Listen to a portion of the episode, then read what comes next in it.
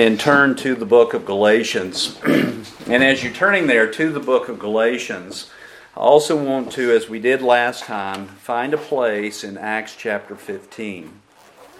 Because we're going to be going back and forth between those as we look at Paul's relationship not to the early church, but to the church at Jerusalem. And that is really, really important because the Judaizers were claiming to have come from the church at Jerusalem. And they were claiming that that church and that apostolic company had authority over the Apostle Paul. And so Paul was going to try to prove, and he is proving, we're right in the middle of this, to prove not only his apostolic authority, but his independency from the 11. Now, when I say independency from the 11, I don't mean that he separated from the 11. What I mean by that is God independently called him, God independently taught him, and he has this independent commission. But as far as the 11 are concerned, they are one. One in fellowship, one in mind, one in gospel, one in the faith. And so let's read, beginning in Galatians chapter 2, let's read the first 10 verses. Note in verse 1, we have an interval of time. Then, after an interval of 14 years, I went up again to Jerusalem with Barnabas, taking Titus along also. And it was because of a revelation that I went up, and I submitted to them the gospel which I preach among the Gentiles. But I did so in private to those who were of reputation, for fear that I might be running or had run in vain. But not even Titus, who was with me, though he were a Greek, was compelled to be circumcised. But it was because of the false brethren secretively brought in, who had sneaked in to spy out our liberty which we have in Christ Jesus, in order to bring us into bondage. But we did not yield in subjection to them for even an hour, so that the truth of the gospel would remain with you. But from those who were of high reputation, what they were makes no difference to me. God shows no partiality. Well, those who were of reputation contributed nothing to me. But on the contrary, seeing that I had been entrusted with the gospel to the uncircumcised, just as Peter had been to the circumcised, for he who effectually worked for Peter in his apostleship to the circumcised effectually worked for me also to the Gentiles. And recognizing the grace that had been given to me, James and Cephas and John, who were reputed to be pillars, gave to me and Barnabas the right hand of fellowship, so that we might go to the Gentiles and they to the circumcised. They only asked us to remember the poor, the very thing also I was eager to do. What was happening in the region of Galatia is that there were, as we have labeled them, Judaizers. They were Jews and they had come from Jerusalem and they were entering into the churches of Galatia and they were teaching a false doctrine. In fact, their false doctrine was such that Paul announces an anathema to them because of their preaching of this false doctrine. What were they doing? well, they were adding to Christ the keeping of what? The keeping of the law, which was embodied in this ordinance, and that was the ordinance of circumcision. In other words, prior to the death, burial, and resurrection of Jesus Christ, if you were to convert to Judaism, not only would you have to go through, as it were, some rituals to convert to Judaism, but if you were a male, you had to be you had to be circumcised to enter into the people of God. these people were going and saying, Look, we do believe in the Messiah. We're claiming to be brethren, but we're saying it's the Messiah plus the keeping of the law is what brings you into the people of God. Now, Paul's former background was exactly the verse, reverse. They were saying, We believe in the Christ, but now you need to keep the law. Paul said, You got to keep the law, and I believe in a coming Christ. So, in other words, they were in the exact same boat. But Paul was changed. What changed the Apostle Paul, who was then known as Saul? Well, it wasn't the traditions of his fathers, he was keeping those. It wasn't that the preaching of the apostles had an impact in his life. No. What changed Paul? It was God revealing his Son in him. In other words, on that Damascus road, as he was going there to that city to persecute believing people in Jesus Christ, Christ appeared to him. And in that appearance, there was a work done inside of that man. And what was done inside that man was what we call regeneration. Christ, the Son of God, was revealed to him. No longer was he blind. No longer was he interested in a works righteousness. His righteousness became Christ and Christ alone. And he states that here in the book of Galatians. And then he says, Now I want you to know that the gospel, look at verse 11 of chapter 1, that the gospel which was preached to the churches at Galatia by Paul in his apostolic company was not according to man. Verse 12 I neither received it from man, nor was I taught it from man. How did he receive it? He received it through the revelation of the risen Christ himself. So, did he have apostolic authority? Well, one of the requirements to be an apostle is that you had to have seen Christ. He saw Christ. Was he independent of the others, or was he dependent on them for learning the gospel message? No, he was independent. Who taught him the gospel? Christ himself, the risen Lord. And so, what Paul is doing, in which we're in the middle of it, is he is proving not only his authority, but he is proving his independency from the church at Jerusalem and from the eleven's instruction. And so, last Lord's Day, or last time we looked at this, we looked at Paul's relationship to the early church. And what we found out is this that immediately after Paul's conversion, Some three days afterwards, he began to preach. What did he preach? That Jesus is the Son of God. Immediately, he began to preach that. Then he stayed in Damascus for, the Bible says, just for several days. And then he immediately departed for the region of Arabia. Then, having been in that region for several years, he returns back to the city of Damascus. And when he was there, he was preaching Jesus Christ, and the Jews persecuted him and sought to kill him. And if you recall, the disciples in Damascus let him down through a window on the outside of the wall so that he could what? He could escape. Now, Paul viewed that as a weakness in its humiliation of him, that he had run away from Jewish persecution.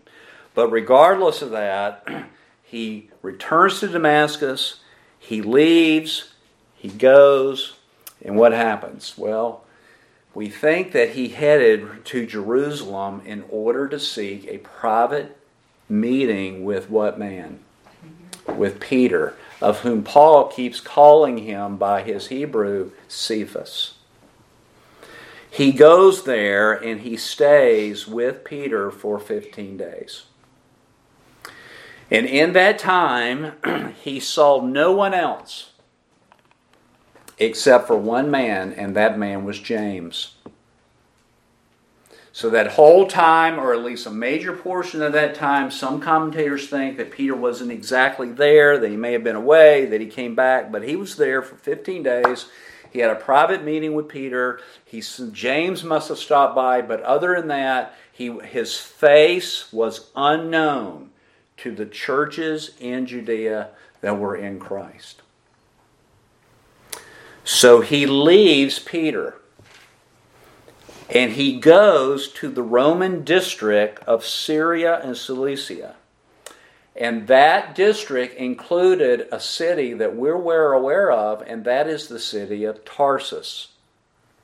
And that is where Paul remained. Now, in chapter 2 and verse 1, we have another chronological indication. 14 years later, that's longer than what Bunyan was imprisoned. That's longer than what our young lady over here's life is. 14 years later, Paul travels back to the church at Jerusalem and knows what it says I went up again. So this wasn't the first time he went there. This is his what? Second time. And there is 14 years now, do you think Paul's been, you know, on a recliner or a hammock out in the backyard? No, he's been preaching and he's been teaching to Gentile people the gospel of Jesus Christ.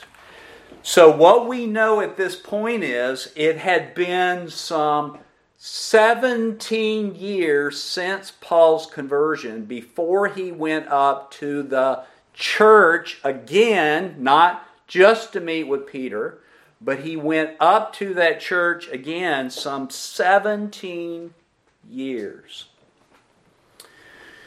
Now, why did Paul do that?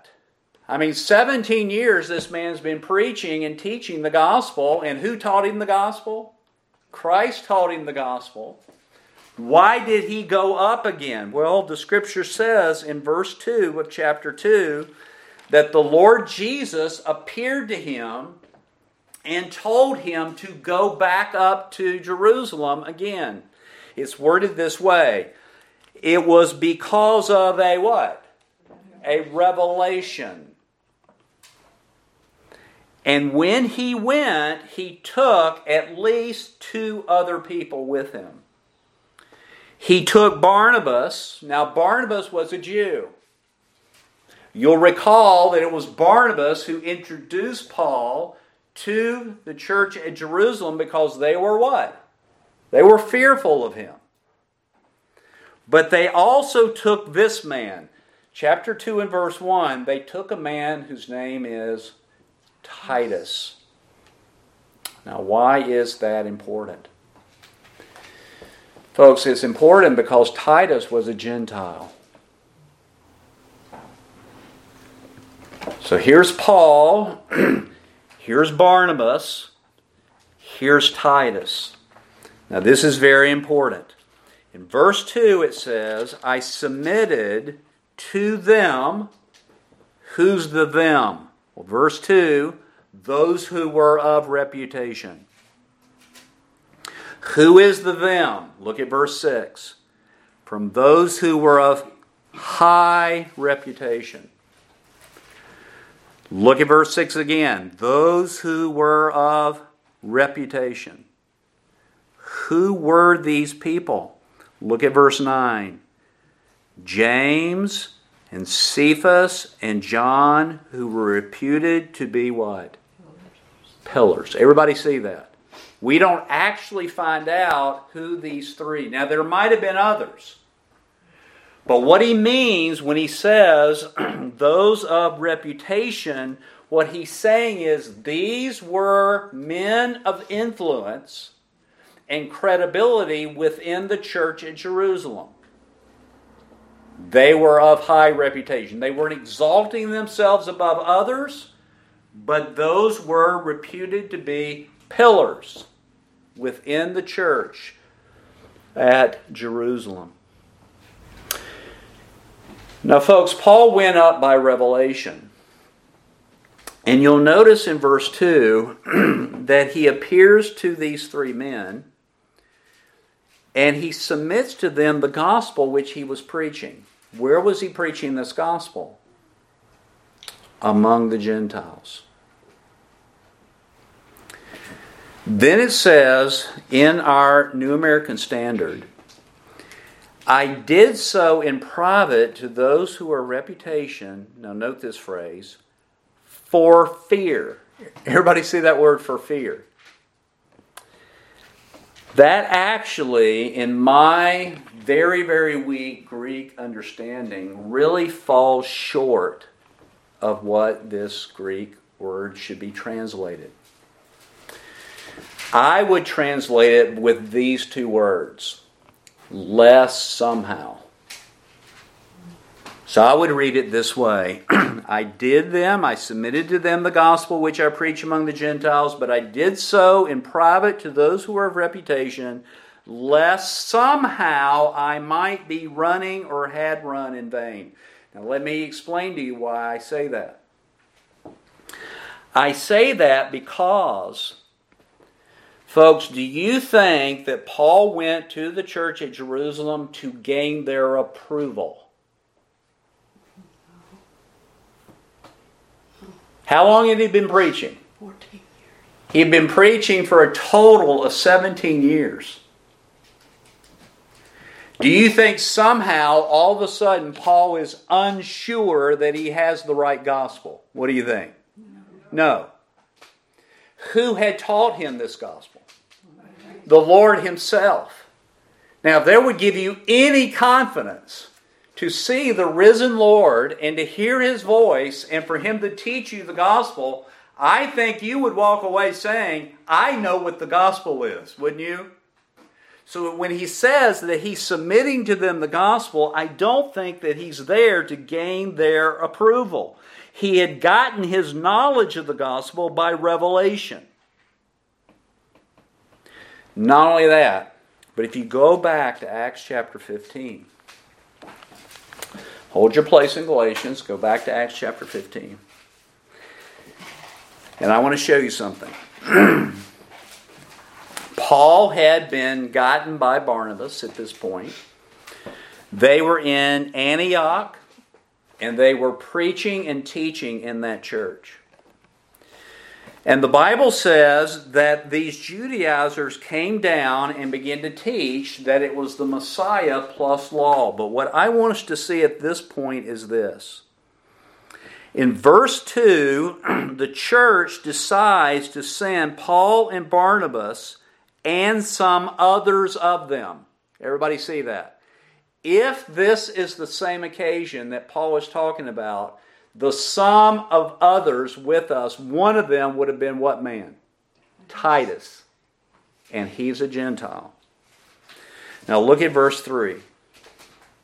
Therefore, being sent on their way by the church, they were passing through both Phoenicia and Samaria. Now look at what they were doing describing in detail the conversion of the Gentiles. Everybody see that?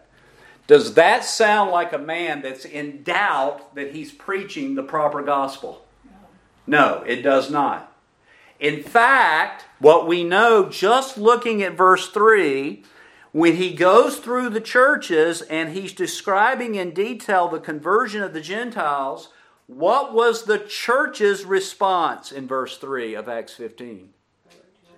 Great joy. What does that tell you about Paul's gospel? It was the same gospel these churches were preaching. Right? Folks, if you had a missionary show up here and you had maybe a convert, let, I'll just pick, let's say from the Philippines, and there he is. And that missionary gets up and says, Now look, this man got converted to Christ, and I just want you to know he believes in Jesus Christ and he got circumcised and he's keeping the Mosaic law. Would you rejoice? No, you would not rejoice, would you? So, the very fact that he's on his way in Acts 15 to the church at Jerusalem, and he's describing the de- in detail the conversion of the Gentiles means he's not in doubt and he's not debating whether or not he's got the true gospel or not. And when he describes this to the churches, they're rejoicing because they're hearing the effectual working of the same gospel they've been preaching. Everybody with me? Now look in Acts 15. Look at verse 4. When they arrived at Jerusalem, they were received by the church and the apostles and the elders and they reported all that God had done with them.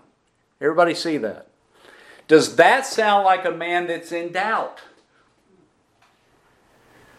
Folks, it's one thing to say, okay, I'll fake it, but now we're before the 11, right? Now we're before Peter, James, and John. Now we're before the elders at the church at Jerusalem. And they just went into detail about the conversion of the Gentiles. They're not in doubt about this. So, what does Paul mean as we go back to Galatians? what does Paul mean when he says, I submitted to them, I laid before them the gospel which I preach, but I did so in private to those who are reputation, and I say it should be this way do you think Paul did it out of fear that he had the wrong gospel? No. That's why I say, lest somehow I might be running or had run in vain. Now, what does he mean by that? Folks, Paul didn't have doubts, and Paul didn't need their approval. So, what does he mean? Well, folks, what's happening? there were people coming from Jerusalem. Now, follow this. People coming from Jerusalem purporting to be brethren and teaching to believers at Antioch that it's Christ and you must be what? You got to be circumcised or you're not part of the people of God. Where did they come from? Jerusalem.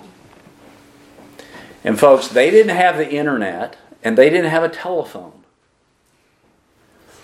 Heading back to Jerusalem, what Paul was concerned about was whether or not that church at Jerusalem was departing from the faith.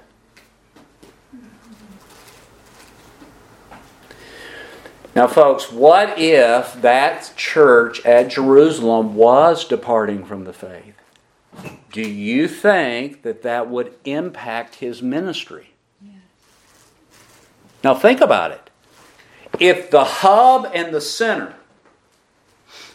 was rotten and was teaching its Christ plus law, would that have impacted when the churches that Paul had started heard about that?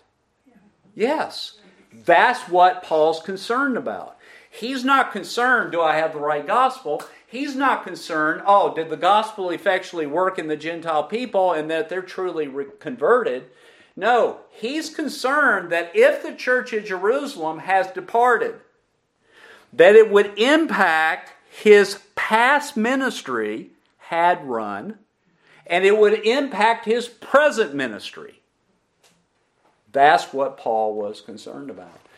And folks, the truth of the matter is is that if that church was departing from the faith, that would have been devastating. And do you think Satan did not know that? Why? Because, brethren, there were false brethren who had come in secretively Do you hear the deceiver's planting of his people?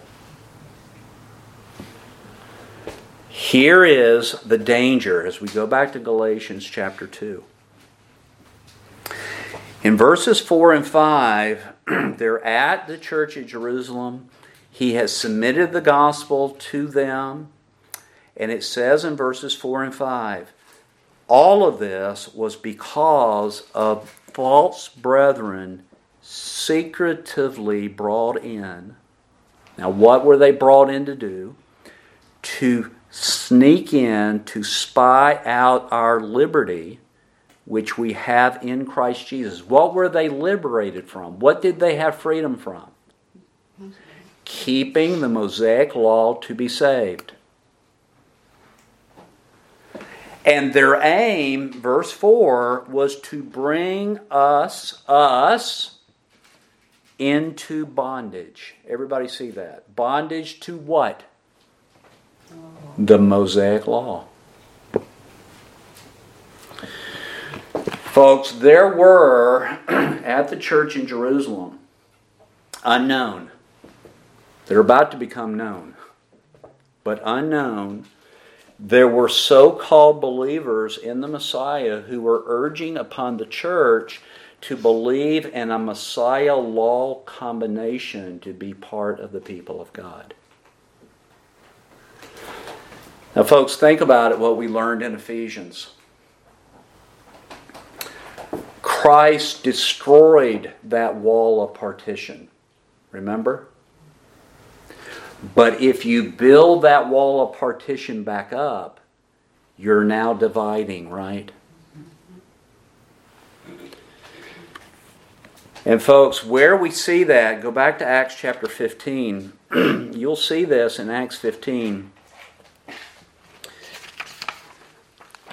In verse 1, you'll see these people coming down from Judea and teaching at the church in Antioch. Look at verse 1.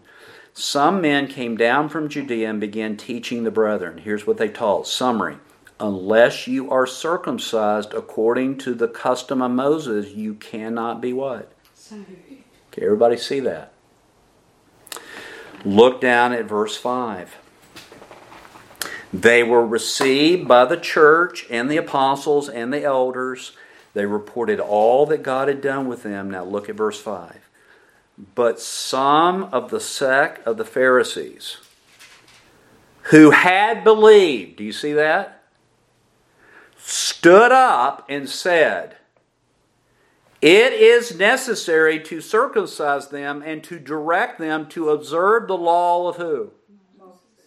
That was at the church at Jerusalem.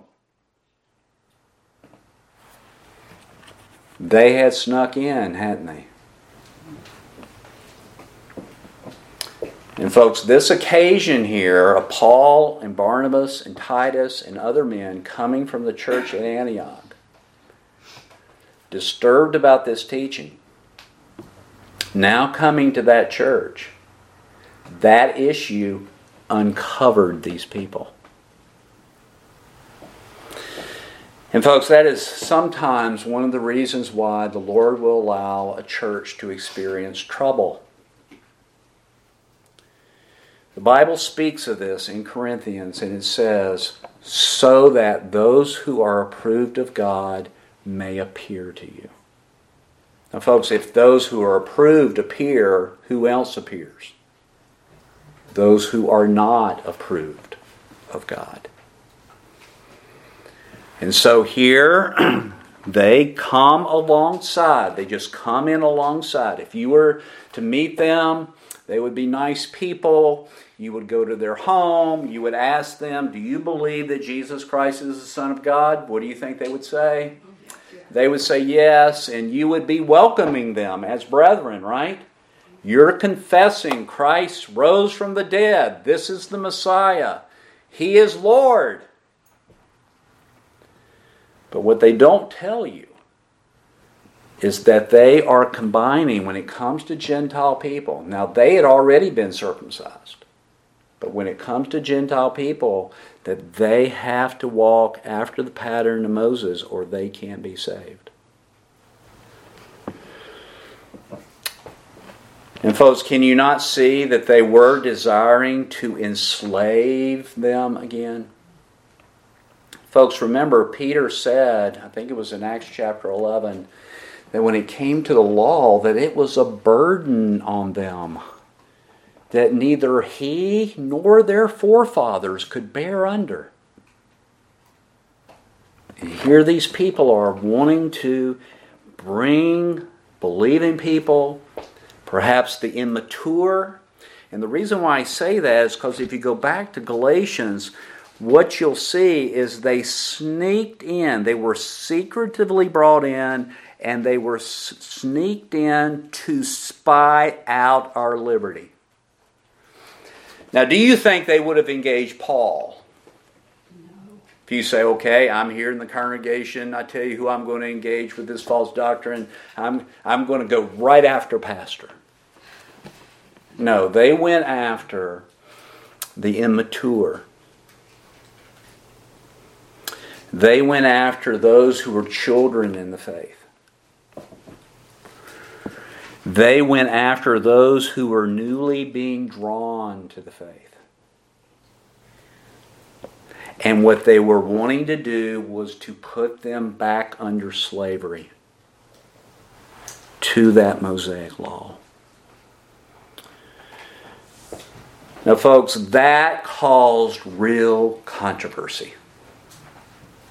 If you go back to Acts chapter 15, you'll see that it caused controversy at the church at Antioch that these people, verse 1 said, unless you are circumcised according to the custom of Moses, you cannot be saved. Now look at verse 2. When Paul and Barnabas had great dissension and debate with them. Everybody see that? The elders of that church at Antioch engaged the false brethren. Do you think Paul got shook? Do you think Paul was moved by their arguments? No, he was not moved at all.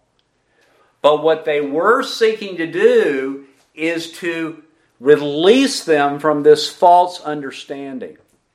So they engaged with great debate with them.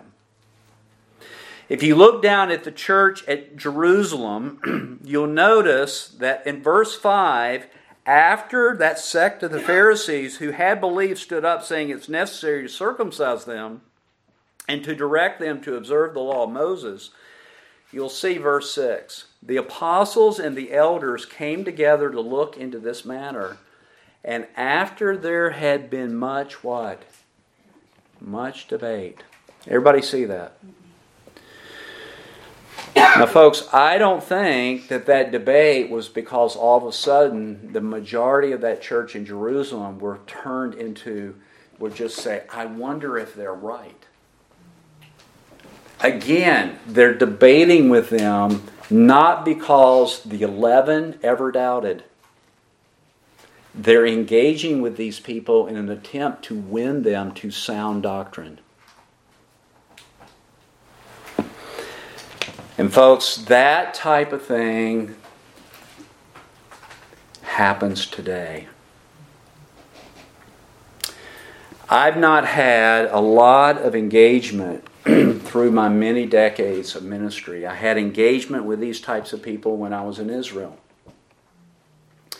I've had engagement through other believers who have communicated to me about people who believe, I believe in the Messiah, but you got to keep the law.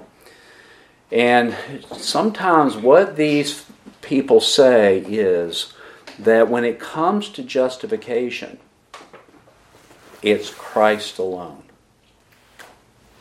Would you agree with that? Mm-hmm.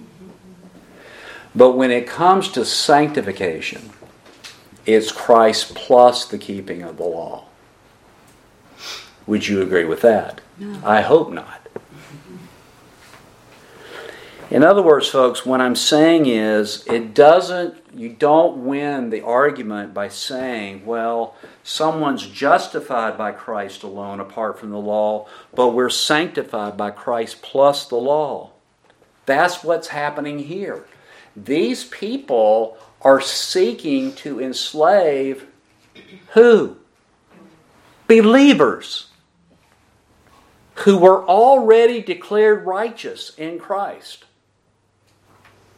to bring them back into bondage. And, folks, one of the reasons as we go back to Galatians chapter 2 that I don't think that the church was thrown in doubt. I don't think the apostles were thrown into doubt. I don't think Paul was thrown into doubt. I don't think Barnabas was thrown into doubt because of the result of their visit. Look at verse 3, Galatians 2. What was the result?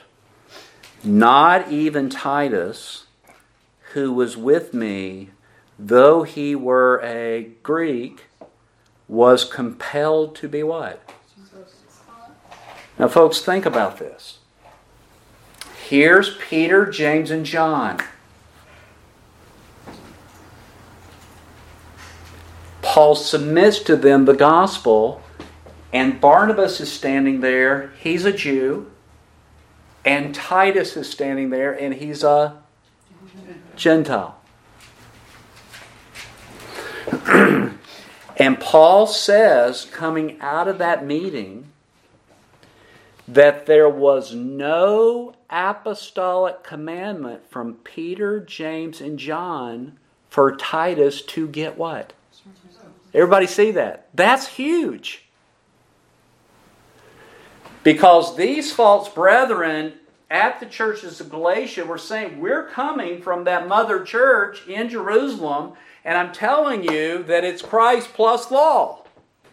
Well, not even Peter, James, and John, who were people of reputation, of high reputation, pillars within that church, they didn't turn around and say, All right, I hear the gospel that you're preaching, Paul, but I'll tell you what, Titus needs to go out and get circumcised if he wants to be part of the people of God. They didn't do that.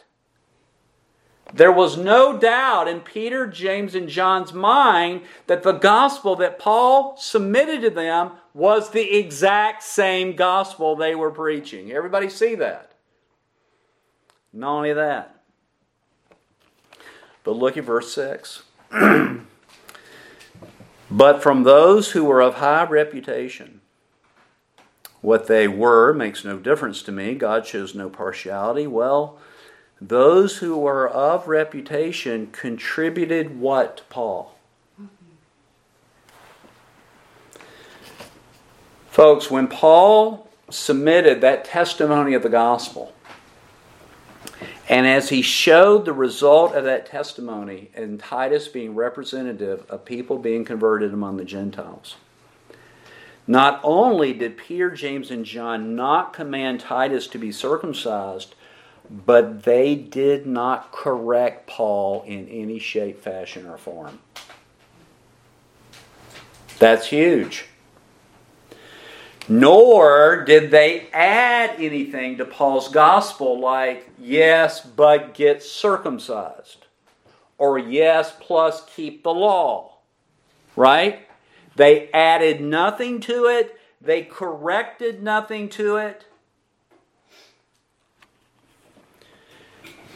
And folks, that church and those elders stood for the truth. Go back to Acts 15 for our last time. what we know of the results of this visit and Paul's relationship to the church at Jerusalem is that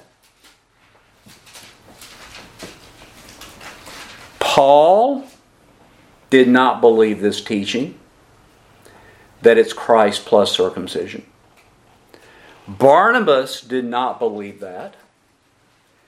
Titus did not believe that. Now look in Acts 15, look at verse 7. After there had been much debate, Peter stood up and said to the brethren, said to them, Brethren, you know that in the early days God made a choice among you that by my mouth the Gentiles would hear the word of the gospel and believe. And God, who knows the heart, testified to their belief by giving them who? Just like He gave us. In other words, they did not get the Holy Spirit because they went out and got circumcised and believed in a Messiah. They believed it was by faith alone, in Christ alone, and upon that belief, they received the same Holy Spirit that they had received on the day of Pentecost. So, folks, was there ever a doubt in Peter's mind about this? No. Peter did not believe that you had to be circumcised either. James did not believe that. If you go down to verse 13 of Acts 15, that when they had stopped speaking, James answered and said, Brethren, listen to me. Simeon has related how God first concerned himself about taking from among the Gentiles a people for his name. And with this, the words of the prophets agree. Everybody see that? And he talks about that the temple and tabernacle of David was going to be rebuilt, verse 17, in order that this might happen. The rest of mankind may seek the Lord, and all the Gentiles who are called by my name. So, folks, James did not believe in this Messiah plus law either, did he? Now think about this. You got Paul, Barnabas, Titus, Peter, James. What about John? Well, John added nothing to Paul's gospel. Paul took away nothing. I mean, John took away nothing from Paul's gospel. And look in here, verse 12 of Acts 15. All the people kept silent and they were listening to Barnabas and Paul as they were relating what signs and wonders God had done through them among the Gentiles. Those signs and wonders gave credibility to this gospel.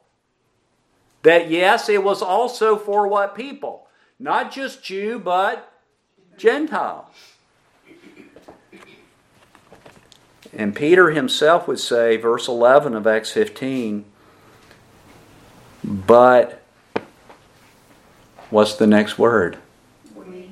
We. Everybody see that. We believe that we are saved through the grace of the Lord Jesus in the same way as the Gentiles also. Everybody see that? So John did not believe this. And if you look over down the chapter, verse 22. Then it seemed good to the apostles and the elders. They didn't believe that it was Messiah plus law. With the whole church, they didn't believe it was Messiah plus law. To choose men from among them to send to Antioch with Paul and Barnabas Judas called Barsabbas and Silas leading men among the brethren. And what those two men were doing is they were going down to be second witnesses of what actually went on at the church of Jerusalem so that they could stand and say, yes, what Paul and Barnabas is telling you is correct. So, folks, as we go back to the book of Galatians,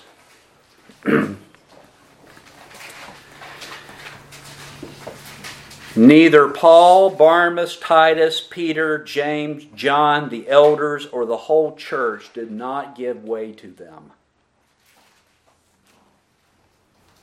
Amen. So, what are these so called brethren from Jerusalem telling the Galatians? True or false? Falsity. The church at Jerusalem issued no command for the Gentiles to be circumcised in order to be part of the people of God. None. And was there any division between the gospel that was preached in Jerusalem and the gospel that Paul was preaching? No division at all. Same gospel, same work. In fact, Peter, James, and John acknowledged the grace that Christ had given to Paul. Look at verse 7. Galatians 2. Not only did they contribute nothing, but on the contrary, here was their reaction. Seeing that I had been entrusted with the gospel to what group of people? Uncircumcised. Just as Peter had been entrusted with the gospel to what group of people? To the circumcised. Did they have the same gospel? Yes, going to different ethnicities. Now look at verse 8.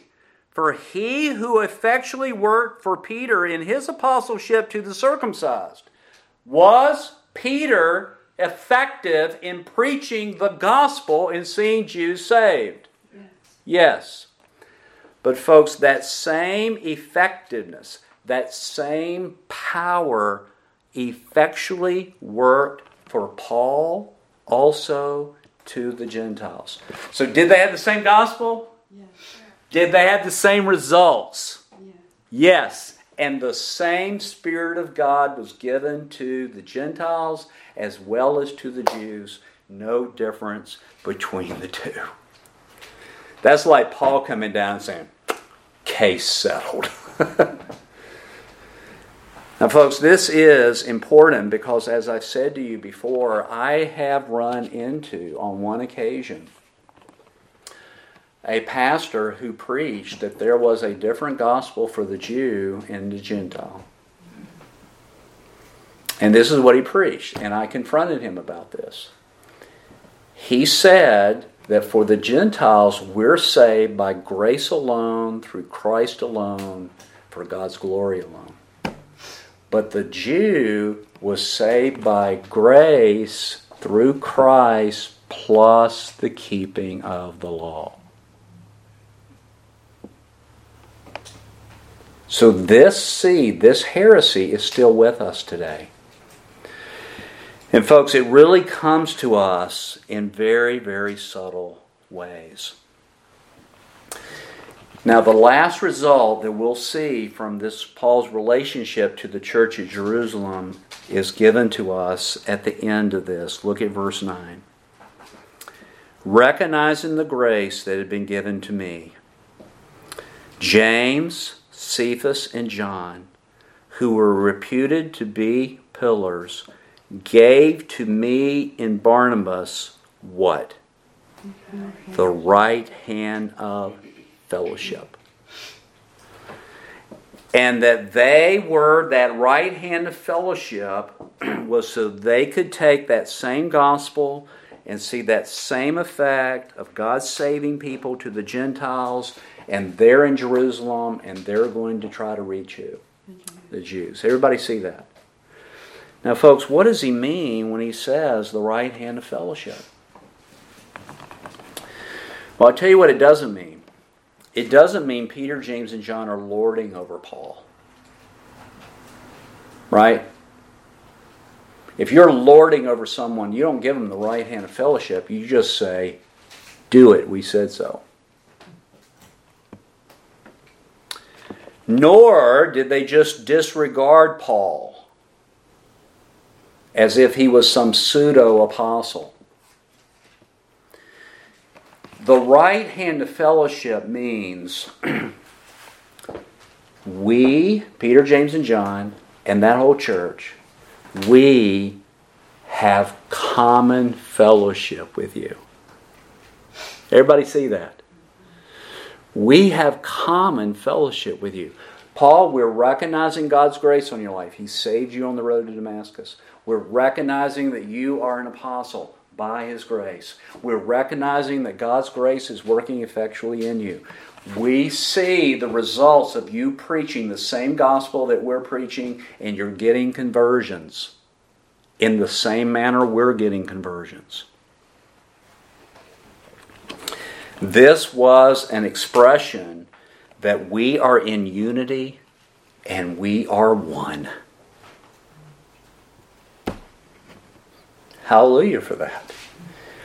Now, this may not mean a lot to us until someone secretively comes in and starts teaching things like this. Because, folks, in that church where I heard this pastor say it, I'm sitting there and I'm listening to people saying amen. I'm listening to a group of deacons who are nodding their head in agreement with their pastor. Now, some of them just didn't know. But it was heresy. And, folks, there is something that the apostles contributed to Paul, and it is this, verse 10. This is the only thing they asked of them to remember the poor, the very thing I also was eager to do. Folks, they gave them the right hand of fellowship. they said, We're in unity, we're in fellowship, we're one one faith, one Lord, one baptism, one Spirit. We're one. But, Paul, we do want you to keep in mind the poor. Now, they're not asking him to keep in mind the poor all over the world. They're asking him to keep in mind the poor where? In the church. In the church at Jerusalem. Now, folks, I want to ask you did Paul take care of that request? Yes. He took up an offering from the Gentiles for the poor at Jerusalem. He was eager to do that. He wanted to fulfill that request, even though it took him a couple of years to gather all that together. And then he asked the Gentile churches to pray and told those Gentile churches, You are in debt to the believers at Jerusalem because that's where the gospel spread out from. And the Gentiles responded out of love and care for their Jewish brethren in Jerusalem. And Paul asked them to pray because the reception of this was so critical because if the church at Jerusalem received this, that means that they are one in Christ. One member of the body ministering to another member of the body. Everybody see that? If they rejected it, that would be a division that might permanently rent the people of God. Was it accepted? It was overwhelmingly accepted. So, folks, what we can walk away from this is this. And I know we know this, but it's good to be grounded in what you already believe. It stabilizes us. Our whole of our salvation is by grace. It's by grace. It's not by law keeping whether it's my laws that I formulate in my own mind that we call moral values, or whether I'm trying to attempt some of the Mosaic laws and trying to keep them. Why is that? Because I can't keep them.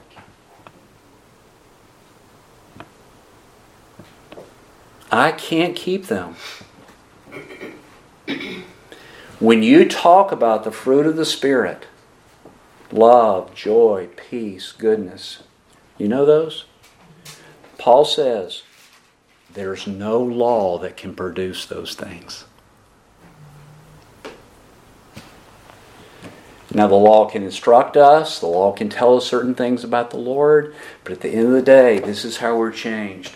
We look into the mirror of the Bible to behold the glory of the Lord and we are changed from glory to glory. And we are given the strength not just to outwardly keep some type of laws, we're given the strength to actively be a changed person.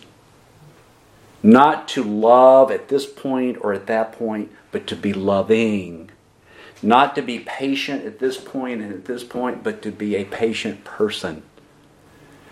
Those things happen by the Spirit of God as we open our Bibles and behold the beauty of the Lord. That's a righteousness which is by faith, not a righteousness because I keep certain commandments. Hallelujah for the gospel of Jesus Christ. Let's pray.